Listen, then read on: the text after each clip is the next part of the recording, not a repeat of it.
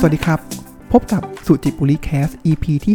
60สำหรับ EP นี้ก็จะมาช้านิดนึงนะครับเนื่องจากว่าช่วง3วันที่ผ่านมาเนี่ยชีวิตก็จะมีความวุ่นวายเล็กน้อยนะครับสาเหตุจากอะไรสาเหตุก็มาจากการที่ภรรยาของผมนะครับก็เกิดอุบัติเหตุนะครับก็สะดุดล้มในบ้านนะครับแล้วผลที่ตามมาเลยก็คือเอ็นร้อยหวายด้านขวาเนี่ยก็มีการฉีกขาดไปนะครับเมื่อวันพุธที่3ที่ผ่านมานะครับส่วนวันนี้วันที่7สิงหาเนี่ยก็ทำการผ่าตัดเสร็จแล้วแล้วก็พักฟื้นเสร็จแล้วแล้วก็กลับมาที่บ้านนะครับถามว่าเหตุเนี้ยมันเคยเกิดขึ้นมาแล้วหรือเปล่านะครับต้องเพื่อนๆหลายคนที่เป็นเพื่อนใน Facebook ของผมเนี่ยจะทราบนะครับว่าเมื่อประมาณ4ปีที่แล้วเลยก็จริงๆแล้วผมว่า4ปีที่แล้วนี่ก็ประมาณช่วงนี้เลยนะครับภรรยาผมก็ไปตีแบดนะครับแล้วก็สะดุดล้มนะครับตอนนั้นเอ็นร้อยหวายด้านซ้ายฉีกขาดนะครับก็ด้วยความไม่รู้ตอนนั้นก็ไม่รู้จะรักษายังไงมีความกลัวนู่นนี่นั่นนะครับก็เลยทำให้รักษาออกจะช้านิดนึงนะครับแล้วผลที่รักษามาเนี่ยก็อาจจะไม่ได้เต็ม 100% ถ้าเกิดเทียบกับพอเรารู้ว่าขาดแล้วเราไปทำการผ่าตัดเชื่อมเลยนะครับผ่านไป4ปีงวดนี้สะดุดล้มในบ้านเลยครับก็แค่เดินอยู่แล้วก็หมุนตัวนะครับก็ได้ยินเสียงปึ๊กแล้วก็ทีแรกก็นึกว่าแบบไปชนกับโต๊ะนะครับแต่ว่าไม่ใช่ครับไอ้เสียงปึ๊กนั้นน่ะมันคือเสียงเอ็นร้อยหวายด้านขวาที่ขาดออกมานะครับเพราะฉะนั้นพอเราเกิดขึ้นเนี่ยเหตุเกิดเนี่ยก็เป็นวันพุธที่3นะครับวันนั้นเนี่ยก็เลยโทรเผอิญว่าเพื่อนที่ผมรู้จักนะครับโตมาด้วยกันเลยนะครับสมัยมัธยมเนี่ยเขาเป็นหมอออร์โธพีดิกนะครับหมอออโธแล้วก็เป็นคนที่ผ่าตัดให้กับภรรยาผมเนี่ยเมื่อ4ปีที่แล้วนะครับ4ปีนี้ก็กลับไปหาเขาอีกทีนึงนะครับวันนั้นหลังจากเกิดเหตุก็เลยโทรไปสอบถามนะครับว่าอยู่โรงพยาบาลไหมสงสัยเนี่ยดูทรงแล้วเนี่ยน่าจะเกิดอุบัติเหตุแล้วก็เอ็นร้อยหวายด้านขวาเนี่ยก็มีการฉีกขาดนะครับก็เลยอยากจะเข้าไปตรวจโชคดีที่ตอนนั้นประมาณทุ่มกว่าๆนะครับแล้วเพื่อนผมก็เข้าเวรอยู่นะครับก็เลยบอกให้รอนิดนึงแล้วก็ไปตรวจดูเอ็กซเรย์ดูก็พบว่ามันขาดจริงๆนะครับแล้วหลังจากนั้นเนี่ยเพื่อนก็เลยช่วยประสานงานให้ทำMRI ในวันรุ่งขึ้นนะครับวันที่4พฤหัสบดี4นะครับแล้วพอมาเป็นวันที่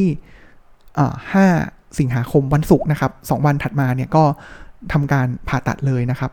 ปกติแล้วเนี่ยอันนี้แทรกเป็นความรู้นิดหนึ่งนะครับการที่พอเอ็นร้อยหวายขาดแล้วเนี่ยครับมันก็ต้องบอกว่าเอ็นร้อยหวายมันเป็นเอ็นที่ยึดตรงส้นเท้านะครับแล้วก็ไล่ขึ้นมาเลยนะครับจนถึงเข่านะครับก็จะเป็นเอ็นที่จริงๆต้องบอกว่ามันขนานมากับกล้ามเนื้อเลยแล้วเป็นเอ็นที่ต้องบอกว่าแข็งแรงมากนะครับมันเป็นตัวที่ถ้าเกิดเราเขย่งเท้าเนี่ยเอ็นตัวนี้แหละเป็นเอ็นที่รับน้ำหนักของเรานะครับหรือว่าตอนที่เราเล่นโยคะนะครับแล้วถ้า downward facing dog นะครับที่โก่งก้นขึ้นไปนะครับแล้วก็เอามือกับเท้าเนี่ยอยู่ที่พื้นนะครับไอเอ็นตรงนี้จะยืดเยอะมากนะครับของไอตัว downward facing dog นะครับมันก็จะเป็นเอ็นที่ค่อนข้างแข็งแรงนะครับทีนี้พอเรามันขาดเนี่ยครับมันก็จะมีขาดหลายรูปแบบนะครับบางที่เนี่ยพอเรามันขาดออกไปแล้วเนี่ยครับอันนี้ให้เป็นความรู้มานะครับก็คือว่าพอเราใช้งานมันไปใช่ไหมครับแบบตอนเราวิ่งนะครับหรือว่าตอนที่โดยเฉพาะเขาบอกเลยนะครับว่าคนที่ตีแบดเนี่ยจะมีความเสี่ยงต่อเอ็นร้อยหวายขาดเนี่ยสูงนะครับแล้วไม่ใช่แค่เสี่ยงหรอกเพราะว่าเขาบอกว่าคนที่มาส่วนใหญ่เนี่ยก็คนตีแบดทั้งนั้นเลยนะครับเพราะว่ามันต้องมีการวิ่งแล้วหยุดวิ่งแล้วหยุดนะครับแล้วกล้ามเนื้อเนี่ยมันก็มีการกระตุกได้นะครับแล้วก็เนี่ยแล้วแรงมันก็จะไปลงที่เอ็นตรงนี้ทั้งยืดทั้งหยุดทั้งยืดทั้งหดทั้งยืดทั้งหดนะครับแล้วพอถ้าเกิดเอ็นมันแข็งแรงไม่เพียงพอหรือว่ายืดหยุ่นไม่เพียงพอเนี่ยไอเอ็นตรงนี้มันก็จะขาดนะครับพอขาดแล้วมันมีการขาดแบบตรงเลยมีขาดทะแยงบ้างนะครับซึ่งปกติแล้วเนี่ยครับหมอเขาก็จะทำการวินิจฉัยโดยการที่ให้ไปทำ MRI ครับเขาจะได้สามารถดูรอยแผลได้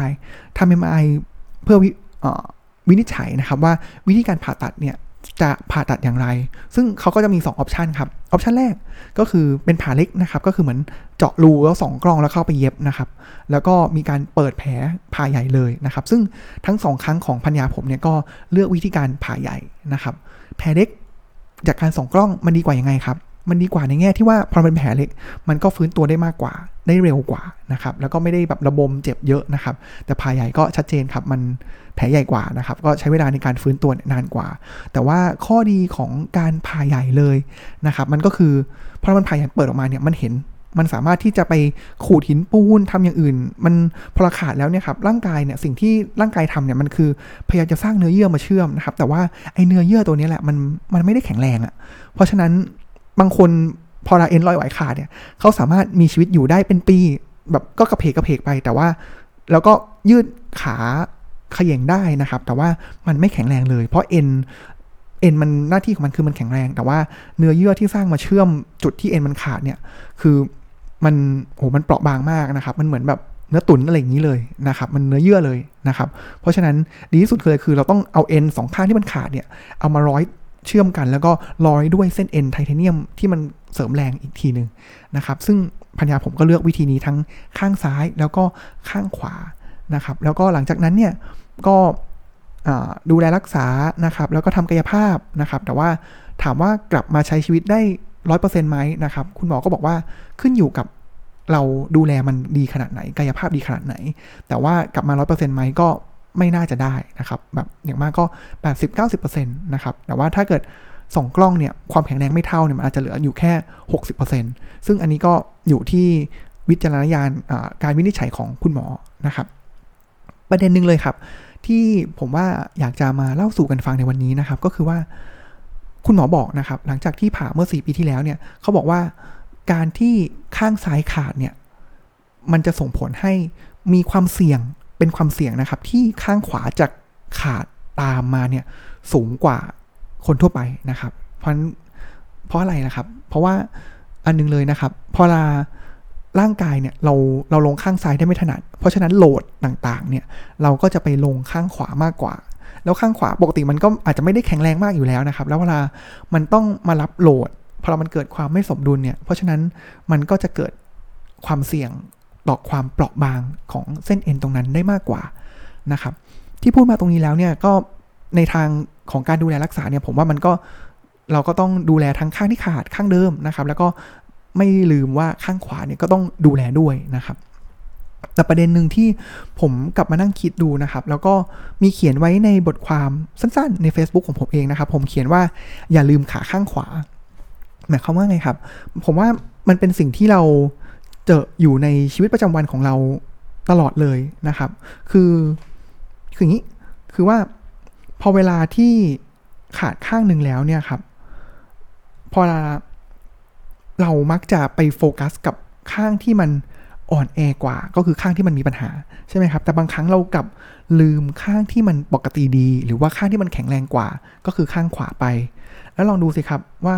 สุดท้ายแล้วเราจะเห็นเลยนะว่าไอ้ข้างที่เราคิดว่ามันแข็งแรงเนี่ยพอเราลดความสนใจเราไม่ได้ไปดูแลมันนะครับมันกลับไม่ได้แข็งแรงเท่าเดิมต่อไปสิ่งนี้จะบอกอะไรกับเราครับลองดูเหตุการณ์ทั่วไปที่เกิดขึ้นนะครับผมก็เจอกับตัวเองนะครับตอนไปวิ่งมาราธอนทีแรกเนี่ยจุดที่เจ็บทีแรกเลยนะครับคือเป็นสะโพกด้านซ้ายก็วิ่งได้20 โลก็เจ็บสะโพกด้านซ้ายแต่ตอนจบมาราธอนเนี่ยคือเจ็บมันก็ลามไปสะโพกซ้ายก่อนแล้วก็ลามมาเป็น IT band ฝั่งเข่าซ้ายแล้วมันก็เริ่มลามไปสะโพกขวา IT band เข่าขวาแล้วมันก็จะเริ่มไปที่แบบปลายเท้า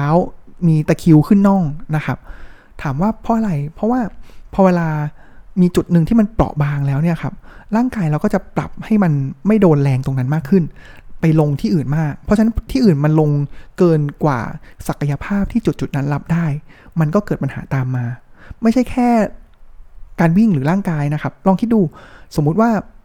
ผมเก่งเลขมากเลยแต่ว่าผมอยากสอบเข้าหมอแต่ว่าผมอ่อนชีวะมากๆนะครับพอเวลาที่ผมพอสจากเลขเอาโฟกัสของผมเนี่ยไปสนใจชีวะโดยที่อาจจะลืมเลขไปเพราะว่าแบบเฮ้ยเลขคิดว่าโอเคแล้วแต่สุดท้ายแล้วเนี่ยชีวะดีขึ้นนะแต่เลขก็อาจจะเจ๊งได้นะครับหรือว่าผมว่าอันนี้ก็ปัญหาคลาสสิกครับพ่อแม่อาจจะมีตัวอย่างนะครับพ่อแม่มีลูก2 คนลูกคนโตดีมากเลยนะครับก็แบบมีความรับผิดชอบเชื่อถือได้อะไรอย่างเงี้ยครับส่วนลูกคนเล็กอาจจะมีปัญหาบ้างนะครับเพราะฉะนั้นพอพ่อแม่ก็มองว่าเฮ้ยลูกคนโตโอเคแล้วเราก็ไม่ได้ไปใส่ใจกับเขามากนะครับคิดว่าเขาสามารถเข้มแข็งสามารถอยู่ได้ด้วยตัวเองนะครับแล้วก็เอาเวลาไปโฟกัสกับลูกคนเล็กผลที่ตามมาคืออะไรครับบางครั้งลูกคนโตที่คิดว่าโอเคก็กลับป่วยกายป่วยใจตามลูกคนเล็กมากลายเป็นว่าเฮ้ยจากที่ต้องดูแลแค่คนเดียวอ่ะกลายเป็นเราต้องดูแลแบบจริงจัง2 คนเลยนะครับหรือว่าหลายคนเหมือนกันเลยนะครับเรา ใกล้เข้ามาอีกครับว่าแต่เหตุการณ์เดียวกันนะผมว่ามันคือเรื่องเดียวกันเลยนะครับคือพอเราเป็นห่วงความรู้สึกคนอื่นน่ะแต่ว่าหลายครั้งเรากลับลืมที่จะดูแลความรู้สึกของตัวเราเองนะครับซึ่งหลายครั้งมันก็ออกมาว่าจิตใจของเราเองนี่แหละที่มันพังไปนะครับทั้งหมดทั้งปวงเนี่ยที่ผมพูดมาเนี่ยครับผมไม่ได้หมายความอย่างนี้นะไม่ได้หมายความว่าเฮ้ยถ้าขาซ้ายเอ็นขาซ้ายขาดเราต้องดูแลขาซ้าย 50% ขาขวา 50% เท่าเดิมผมไม่ได้บอกอย่างนั้นแต่ว่าถ้าเราแทนที่เราจะเอา 100% ไปดูซ้ายเนี่ยก็อาจจะต้องแบ่งเป็น 75-25 หรือว่าก็อาจจะมาคอยหมั่นมาตรวจดูฝั่งขวาด้วยดูแลฝั่งขวามีการนวดคลึงมีการยืดฝั่งขวาด้วยนะครับเพราะว่ามันเป็นข้างที่แบกเราแต่ว่ามันไม่ได้หมายความว่ามันจะแข็งแรงตลอดไปนะครับหรือว่าอีกอันนึงเลยครับผมเปรียบเทียบอย่างนี้ผมว่าการที่เราเนี่ยสมมุติเราอยู่ในยามศึกสงครามใช่ไหมครับเราก็จะมีกำแพงถูกไหมครับแต่การที่เราจะสร้างกำแพงสร้างคูมากันการลุกรานของข้าศึกเนี่ยมันไม่ได้สร้างยามที่ข้าศึกมาบุกแต่ในขณะเดียวกันของจริงแล้วเนี่ยครับเราสร้างมันในขณะที่เราอยู่ในยามสงบถูกไหมครับเพราะฉะนั้นแล้วมันเหมือนกันครับว่าวิกฤตการณ์ต่างๆเนี่ยมันสามารถที่จะเกิดขึ้นกับเราได้ตลอดเวลาเลยนะครับแต่ว่าเราต้องเอาเวลายามสงบนั่นแหละนะครับที่จะต้องหมั่นมาสร้างกำแพงเพื่อป้องกันวิกฤตต่างๆซึ่งในที่นี้เลยเนี่ยก็คือของผมก็อาจจะเป็นเช่นการสร้างความสัมพันธ์ที่ดีกับเพื่อนหมอนะครับหรือว่าการหมั่นคอยที่จะรักษาสุขภาพร่างกายสภาพใจให้อยู่ในสภาวะที่พร้อมนะครับหรือว่าอาจจะเป็นการหมั่นพัฒนาตัวเองให้ดียิ่งขึ้นไปนะครับเป็นคนที่สมบูรณ์พร้อมมากขึ้นนะครับเพราะว่ามันก็เราไม่รู้นะครับว่าวิกฤตมันจะเกิดขึ้นเมื่อไหร่หรือเกิดขึ้นที่ไหนด้วยนะครับอันนี้จะเป็น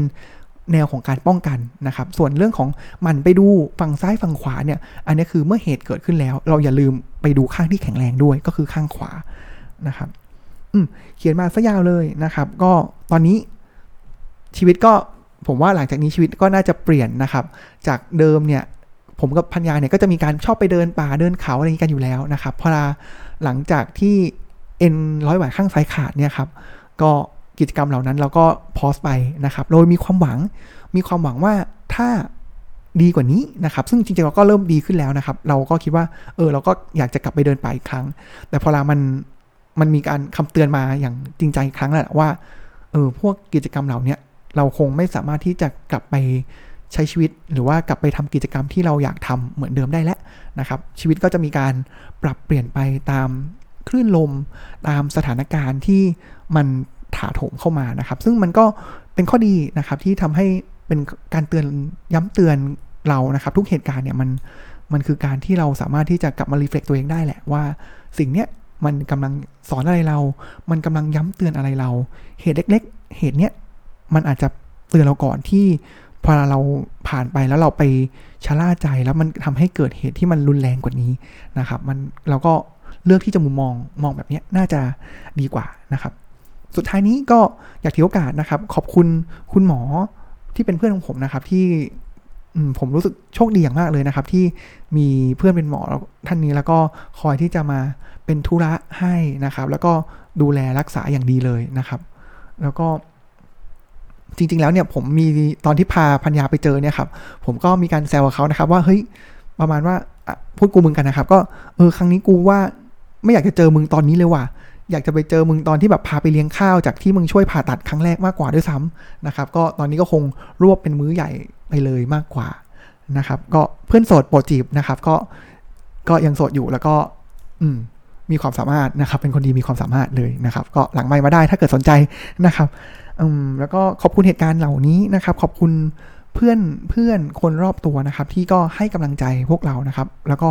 ขอบคุณเหตุการณ์ที่เป็นสิ่งที่ย้ำเตือนเราในสิ่งที่สำคัญกว่านะครับแล้วก็หลักคิดที่สำคัญกว่านะครับ